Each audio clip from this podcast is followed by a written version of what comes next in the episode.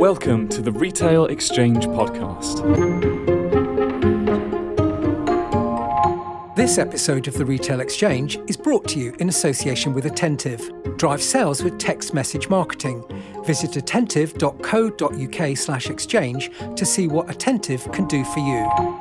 Welcome to the latest episode of the interview series from the Retail Exchange podcast. I'm Karl McKeever. Our guest on this latest episode, recorded at Retail Week Live, is John Gregory, Head of Industry, Retail Vertical at Spotify, responsible for developing solutions for retail clients.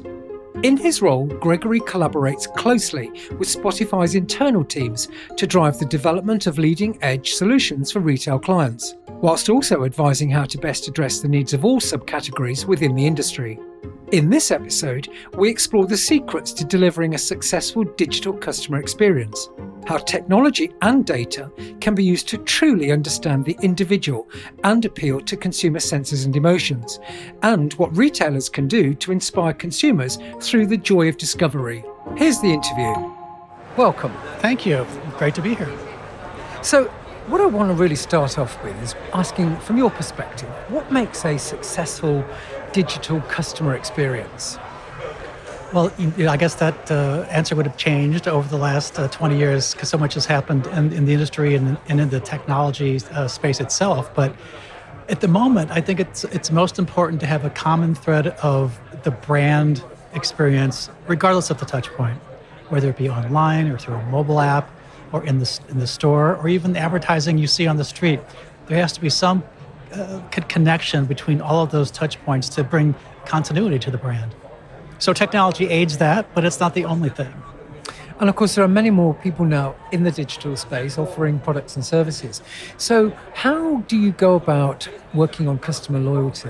You know, either attracting people in the first place, or then when they're there and using and enjoying your products, that you keep them there. It's based on the content that we provide to our listeners from the get go. Um, and because the content is so personalized, uh, the access to the content is so personalized, you can create your own experience. And for that reason, it's like, like being in your own little world. They can bring into their experience what they want to listen. Nothing is like thrown at them. And I was surprised for some people to actually say it's like Spotify feels like my best friend. That wow, they know me um, they're a they're a reflection of me, which is pretty incredible. That's a pretty powerful statement. And, uh, when you got to see that in the, in the data, in the research, how did that make you feel or want to respond in terms of how you manage those products and experiences for customers? Well, for well, there are two sides to that. I mean, first of all, we have to maintain the experience itself, make sure that uh, what we're, we're bringing to our listeners the best content uh, on an ongoing basis, whether it be from music artists, up and comers, or you know whatever people uh, you know want to hear, but also from a podcast perspective, which has become very very important for us to make sure that the the episodes and the content is fresh and new and forward thinking and brings in as much a, a, a big as a diverse audience as we could possibly bring in. So from a content perspective, that's part of the the ecosystem, the flywheel. From an advertising perspective, I mean, it's it's the halo effect of that love for Spotify that really uh, is an advantage for our advertisers. So.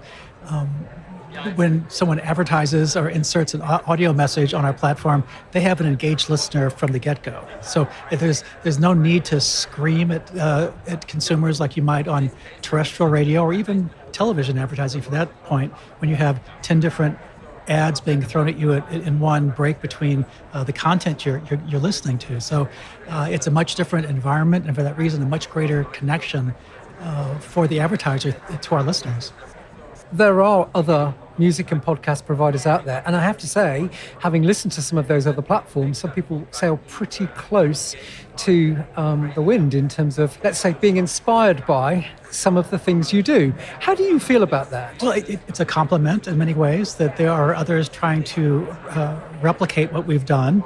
Um, and it's a very competitive world. There's no no way you could ever you know rest on your laurels and just con- think your your growth is going to continue into infinity. That's just not the case. So uh, we have to continue to focus on the content and what keeps our listeners in place, but also recognizing what's going on around us, whether it be through social, social media or other digital audio streaming competitors. Uh, thankfully, you know, Spotify has a very prominent position, in, especially in the podcast world. I think we even surpassed Apple last year in the United States to be the number one podcast platform uh, in North America, and we're, we're growing with the same influence across the world. Not to say there isn't room for others in, in the marketplace. I, I would never be one to say, well, you should only use us and not them. I think it, it's all about the mix and what makes the most sense for your audience. We and generally have a much younger skewing audience, and that's very important to many advertisers. Um, but there would be reason to use you know, te- digital television or digital video or other platforms as, as a part of your mix. I, you can't, you know, can't expect everyone to rely on you solely for what they do from a marketing perspective. But we have a very prominent position, which I'm thankful for, and we continue to hold on to that because of the uh, the listening experience and the content we bring to those listeners. So the competition is essentially healthy because it helps you keep on your toes. Absolutely. And, and that's that's a very good point because the minute I've seen it happen, some uh, leaders who were out in front and uh, kind of got lazy and you know just took for granted their their audience and disaster strikes. And you know when you least expect it someone pulls the rug out from under you and you're trying to catch up. So luckily we have a great organization who's thinking ahead of the curve and keeping up with uh, not only the technology and the, the, the technology of the experience itself and the user interface but also the content that we deliver to our listeners through that historically, one of the things that I think we've all seen, and, and to you know much dismay, is how you know many established high street retailers over the years perhaps did become complacent and stop looking outside, and uh, you know maybe squeeze their own orange a little bit too much without putting much more back in. How do you think, from a digital uh, products perspective, that you need to keep that customer experience moving forward? What's the secret sauce, really, to investing in newness and keeping it fresh, original, and relevant? I mean, I, I grew up in the retail industry. I started my career back in the last century, back in the mid 1980s. sounds like you know a million years ago, but uh, the industry itself is very conservative uh, very slow to change, and in my experience, only changes when they have it forced down their throat. And as we've seen in the last few years, that's essentially happened. So uh, it's more and more important for retailers to be more dynamic in their approach. Even getting past this, like you know, test and learn mentality, there's no time anymore to test and learn and wait six months for results and make a decision on that. It's constantly iterative, but it's a it's it's a slow roll with many retailers. As I said, uh, many are very uh, adaptable and, and, and, diving headfirst into the, digital, digital, experience, whether it be audio, video, or, or otherwise. Uh, but there are many who still rely on mass media and, and television and uh, for a large majority of their spend, which is, again, a very important part of the mix to have you know, everything that, that fits into the puzzle for your strategy. But relying on one media channel because well that's what we've done in the past and that what seems to work there's still that mindset in, in the in the retail world, but it's it's changing, and it's been uh, a, a, dramatic change over the last two years because it, it's it's uh, it's been necessary. So it sounds very much like agility is built into your hardwired business model. How do you encourage people who are perhaps a little bit more change resistant to, you know, embrace that the fact that you know retail is constantly changing, and actually the speed of change is just increasing more and more? Well, it's a bit intimidating. Um, if you're not involved in the technology and digital media every day, we take for granted what we know and what we've learned and how we speak to the uh, our audiences, whether it be uh, advertisers or otherwise. But if you're on the business side, a client, that's not your top, you know, priority to understand everything that's going on in the world of technology. So we have to remember that, and in our conversations with clients and agency partners, we have to make sure they understand where we're headed, what we're all about, but in ways that make it uh, less intimidating. I mean, the, the last thing I would ever call myself, and I hate when people say, oh, John Gregory, the retail expert. It's like, that's baloney. There's no such thing as an expert anymore. There's, there's no time for everyone to be able to consume all the content out there that's relevant to their uh, area of expertise uh, to know everything. So at, at best, I call myself a retail specialist because I only know what I know today and what I learned in the last week. But to, to say I know what's going to happen, you know, as an expert in the industry next month, forget it. One of the things you mentioned just there is there's just no time to do the whole test and learn model, um, which many businesses you know used before. How, what's your view, though, I suppose, on the fact that maybe, you know, you might only be 70% sure, let's say, at best, that something you want to do is going to make an effect and a positive benefit. You know, do you decide to press the button or hold back? How do you, how do you decide? Well, I, I think it's, uh, you know, it, it, sounds risky, but it's a bit of its gut. You know, if you have your pulse on the marketplace, and especially for retail, because the merchants are out there, they see what people are buying, what they're wearing, uh, what they're eating, you know how they're shopping. So there's a much different sense and a, real perspective of, of, how people are behaving in the marketplace. To wait six months or a year to report on what you're seeing is it, it's it, there's a danger in that. I mean, you have to have enough intel and uh, information to back up the decisions you're making, but you can never be 100% sure. And actually, this goes back to my my origins of, of retail. I talk about this all the time. How the the experience of shopping has changed dramatically there's uh, the, the, the, sense of adventure uh, has been waning in the retail industry for some time. When I was growing up in the department store industry, buyers had a certain part of their budget that was saved for taking risks. That you bought, you know, 75% of what you were pretty sure about, but there was always something left behind to like take a risk mm. and bring but something those, new into the store. But those happy accidents sometimes were your next biggest winner. Exactly. It could be your next biggest winner or it could be a big loser. But the buyers or the, the, the mindset was there at that point in time was having the um, the sensibility to try new things and, and knowing in advance not everything's going to work, but we have to take the risk to keep things fresh and new. I and suppose this, this, is also about people not uh, being replaced too much by the, the, the machines and allowing some experience and intuition and maybe a degree of you know risk taking on behalf of the buyers to actually try out. Right. And a sense of adventure from yeah. a, a, even a targeting perspective. The, the retailers hold so much data and uh, on their customers that it would be easy to rely on past behavior to target what people have done, what they have purchased. But that leaves out the whole uh, serendipity of shopping, of trying to present new things that uh, that they may have never thought about before. So, I think it's the same it's the same mentality from a digital um, marketing perspective. That because of the speed of digital media and the ability to train, change creative and and uh, uh, change the mix very much more quickly than than traditional media, you have the ability to change things up and even personalize using dynamic uh, delivery so um, let's talk about that reactiveness because I guess with the platform that you have, you should be able to get, you know, pretty much real-time visibility around behaviors and what people are downloading or listening to or watching and how influenced are they by what's happening in the outside world. I imagine it's it's it's it's super immediate. Well, absolutely, and that's one thing that we uh, actually saw firsthand during uh, this, the onset of COVID that the listening behaviors changed dramatically in a short period of time from in-car listening our mobile device listening, well, mobile device was still very important, but there was a huge uplift in desktop listening. Why? Because people were at home. They were in a stationary position. They were with their friends and family. It was uh, it was a, a change in behavior that happened almost immediately. So, you know, car listening took a nosedive for probably the you know first eight ten months of the COVID uh, catastrophe because everyone was homebound more or less. But knowing that allowed us to react with our clients in a way that other media channels couldn't.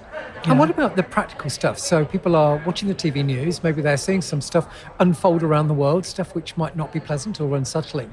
You, can you see pretty quickly how that's changing the downloads that they're listening to or what their what their interest is focused on. Well, that's actually another good point that it relates to COVID. That there was uh, so much un- unhappy news happening in, in the mass media, whether it be political or you know these you know, warfare happening around the world, social unrest, uh, that uh, many people in that that secluded kind of environment turned away from mass media and started their own personalized uh, media consumption, whether it be streaming video, uh, our growth in uh, streaming audio was, grew dramatically during that, during that time period because people were looking for an escape, something that was like of their own interest, of that made them happier or more interested in watching than the constant churn of like horrible news on on, on television. I, it, it was maddening for a while there, especially in the United States when there was an election period happening about the same time that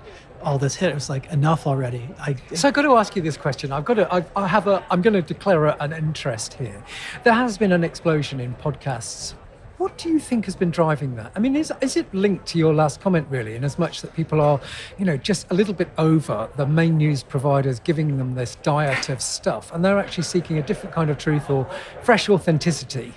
Well, it's fresh. It's it's a uh, a new. I would say it's a new format. Uh, but people can choose what they're listening to. I mean, there's as much news and information and storytelling on podcasts that you might see in mass media, except you can choose when you want to listen to it and what you want to listen to. So that is the beauty of uh, podcasts in the, the, modern environment. But, but the idea isn't necessarily new. I mean, like look back to the like 1920s and 1930s when people sat around the radio listening to radio serials. I mean, it's the same idea. It's just that in the, the modern world, there's the capability of personalizing it, mm. selecting what. But I guess it's also it's tied into the kind of the fragmentation of the media generally, isn't it? Absolutely. That you know we no longer think of the consumer as one demographic. Oh, you know the consumer is now an individual. Everyone wants to be treated as an individual, and uh, and for that reason, I mean, Spotify has plays a very important part of the media mix because we know a lot about our listeners, the moods they're in based on what they listen to, the time of days they listen. Uh, uh, even the content they listen to, we can determine whether they're, you know, uh, a more of a, a family-related uh, audience or a young individual, uh, based on when they listen and what they listen to. So, because of all that information we collect, you can cross-reference that with all the huge amounts of uh, data that the retailers hold, and you can create some really great targeting to reach different customers with different messages, and adding to that mix the different environment that's that's possible in this the uh, the Spotify streaming environment, you can have a different conversation. You don't have to be screaming at listeners. You don't have to be, you know, in their face trying to get their attention. You already have their attention. So it provides an interesting opportunity not only to target special audiences, but deliver a creative message that's relevant to that audience itself in the moment. My conversation with our guest on this episode of the Retail Exchange is brought to you by Attentive. You can't have a conversation with this ad, but with text message marketing, you can. Attentive lets you launch and optimize a new mobile marketing channel. Interact with your customers where they are through personalized and real time conversations with powerful results. Attentive drives billions in e commerce revenue for over 5,000 brands globally. See what Attentive can do for you at attentive.co.uk/slash exchange. Attentive Drive retail sales with text message marketing. So I'm going to ask you to reveal some secrets here. What can we look forward to in the future for Spotify's customer experience as you continue to innovate? Um, well, I think you'll continue to see additional podcast content and and acquisitions in that area. I mean, like, there's nothing I know of firsthand, but I know that podcasts are just an incredible growth engine for the company, and there's been incredible interest from our listeners. So, with that in mind, I am sure you can just be ad- additional content, uh, new things coming on the, the, platform from that perspective. We're also diving deep into uh, live uh, audio in a streaming environment. So, you could we could have and of course uh, this has been one of the big things that's been helping to drive retail growth and retail sales um, growth over, over, in the far east and china specifically. Oh, so sure. live streaming combined with uh, great e-commerce with a, a, real store experience you know live streaming on platforms such as tiktok has been phenomenal. The, the difficulty for audio in many cases is the the visual nature of retail um, it, it's much easier to have uh, to, to, show a product and, and, its application in a video, where in the audio space you have to be a little more creative in how you represent that that product or that service that you're you're talking about. So I think that's an interesting opportunity. I don't look at that as a roadblock. I think it's a, a great challenge to creative teams. So certain words, a, a hook within the background music, music or yeah. the music beds. So I was having this same conversation with a beauty retailer that was we were talking about how their customer experience could evolve and, and uh, trying to pull on more of a sensory, full sensory experience. And of course, online, one of the biggest things you can't do is, is you know, you can't smell the perfume. yeah. But I guess it's a similar challenge for you guys, is you can't necessarily visualize the place. But you can create environments that allow you, through your own memory of senses, to create it for yourself. We just uh, did something recently with, uh, maybe it was last year with BBC, for their series about Africa and we created an environment that was all about the sounds and the the the, the crackling of, of branches and all the environment you would you would see. So the soundscape the, and the ident it, it creates that experience yeah. for you. And in fact, I was talking to a luxury retailer recently and about creative uh, brainstorming. It's like even uh, the simple clasp of a purse done in the right way could can really elevate the the brand registration in a way that you might not typically well, it's, recognize. It's the classic sound of a BMW car exactly. door closing. There you go. Or that, that that Porsche, you know. Yeah, yeah, the growl of the exhaust. you got it. I have to say that was a particularly good uh, demonstration. Someday I'll have one. so, so you think about how um, retailers can use Spotify, you know, as a channel to increase their own customer engagement. Are there any examples that you would call out here where there's some real partnership success?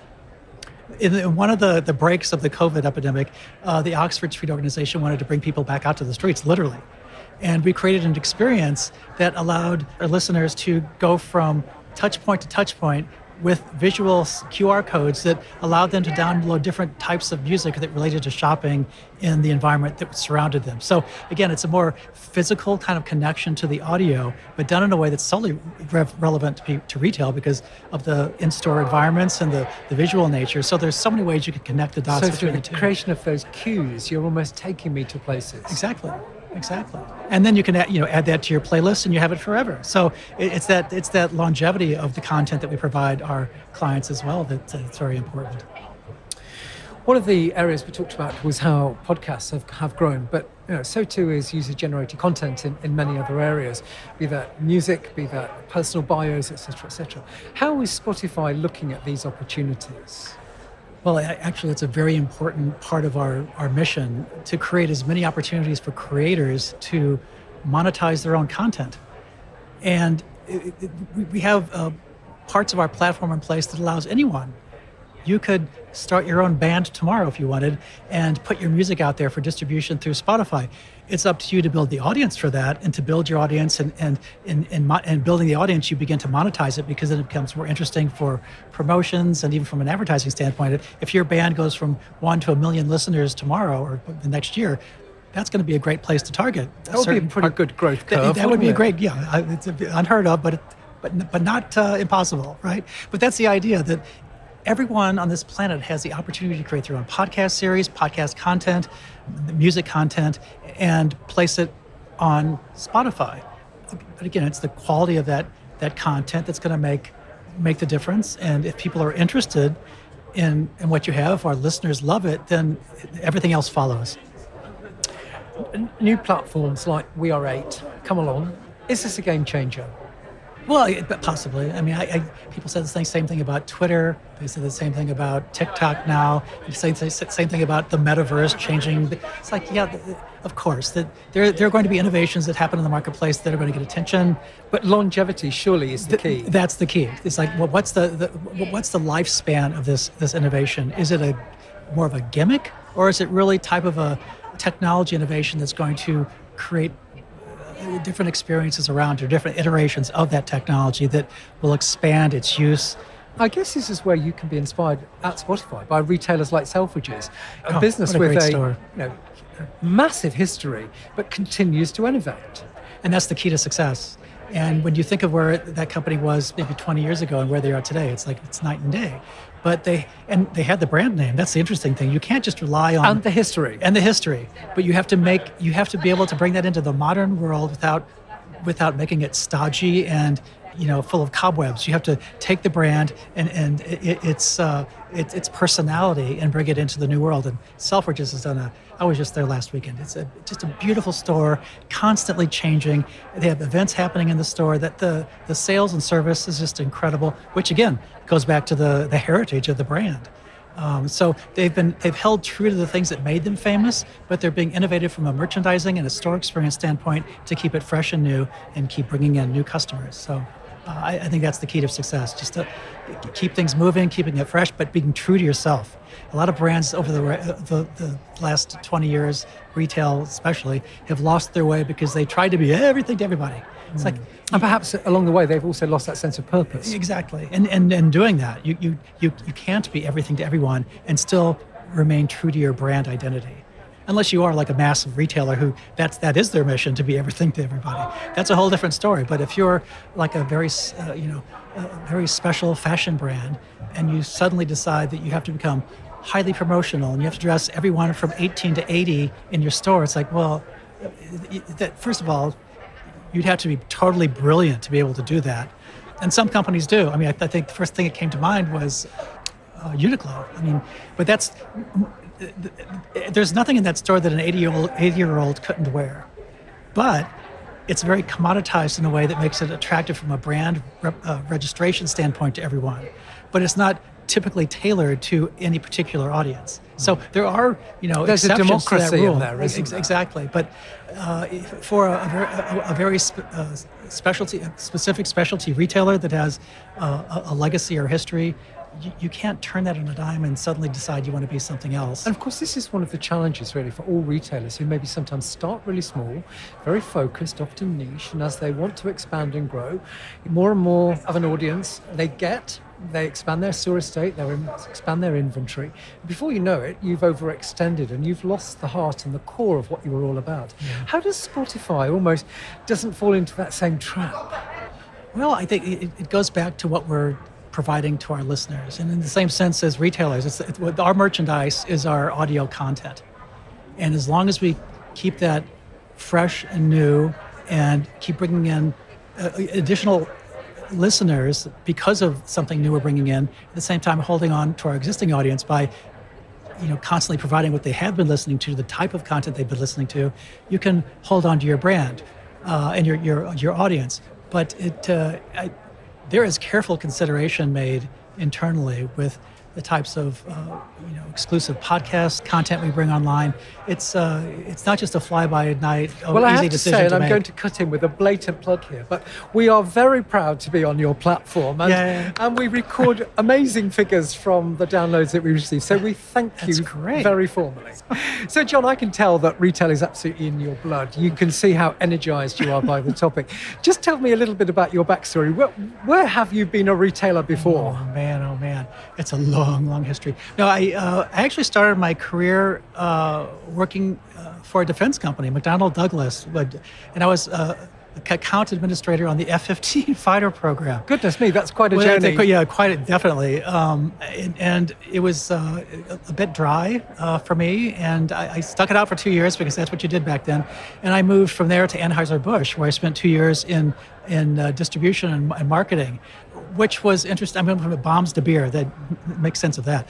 Uh, but I was a bit unhappy there too because it just it was too uh, too singular in a way. It's like that's all about beer. I like, but I had the opportunity to move into the department store industry, and I stayed in retail ever since because I found it new and interesting. Every day was a new day.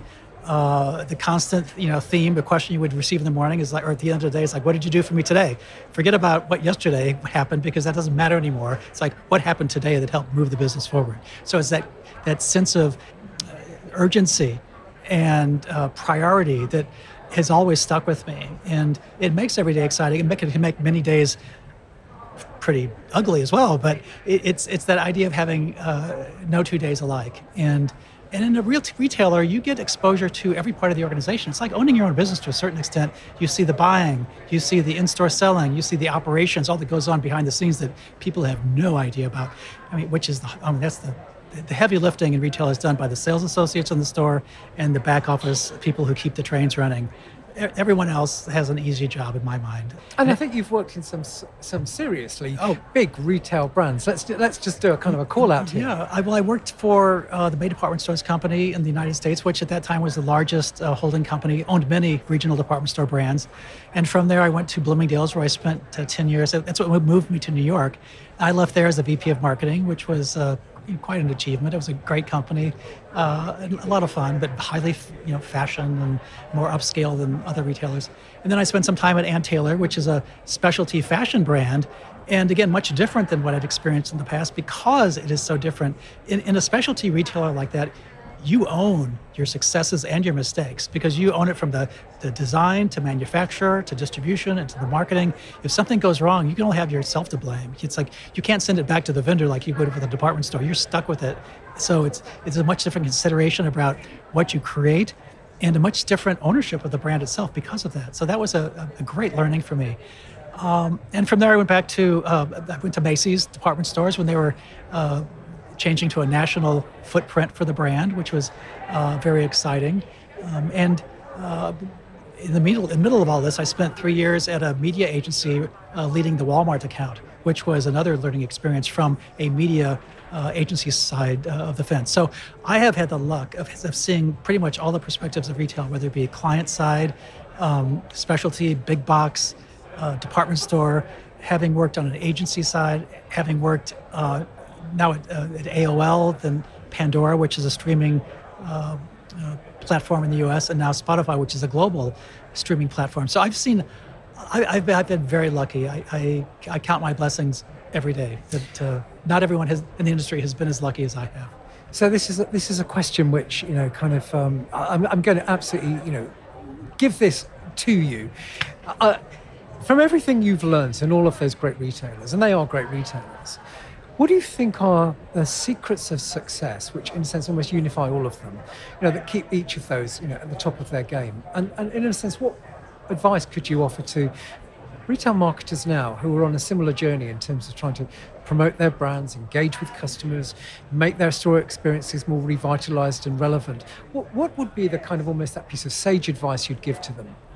Um, never be afraid to throw a brick through a glass window kind of mindset. I mean, as I said, retail can be very conservative. Not only retail, many industries can be very conservative in how they approach the marketplace because there's such a risk these days. I mean, if, if you make a false move and, and have bad earnings for a quarter, as we've just seen for, for some retailers in the U.S., your your stock price you know. And what's really plummets. interesting here is for the last two years, everybody has been, say, I'm talking from a Target perspective, has been celebrating Target in terms of its rebirth and its renewal and how they've just, you know, ticked every box in terms of getting it right overnight, come new figures, people have turned on Target. But a lot of that's, I mean, that's Wall Street doing their thing. A lot of what's happened is beyond retailers' control.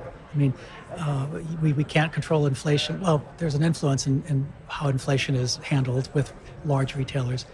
But their only alternative to deal with higher prices from a resource standpoint is to rise prices for their, their, their customers, which is the last thing they want to do.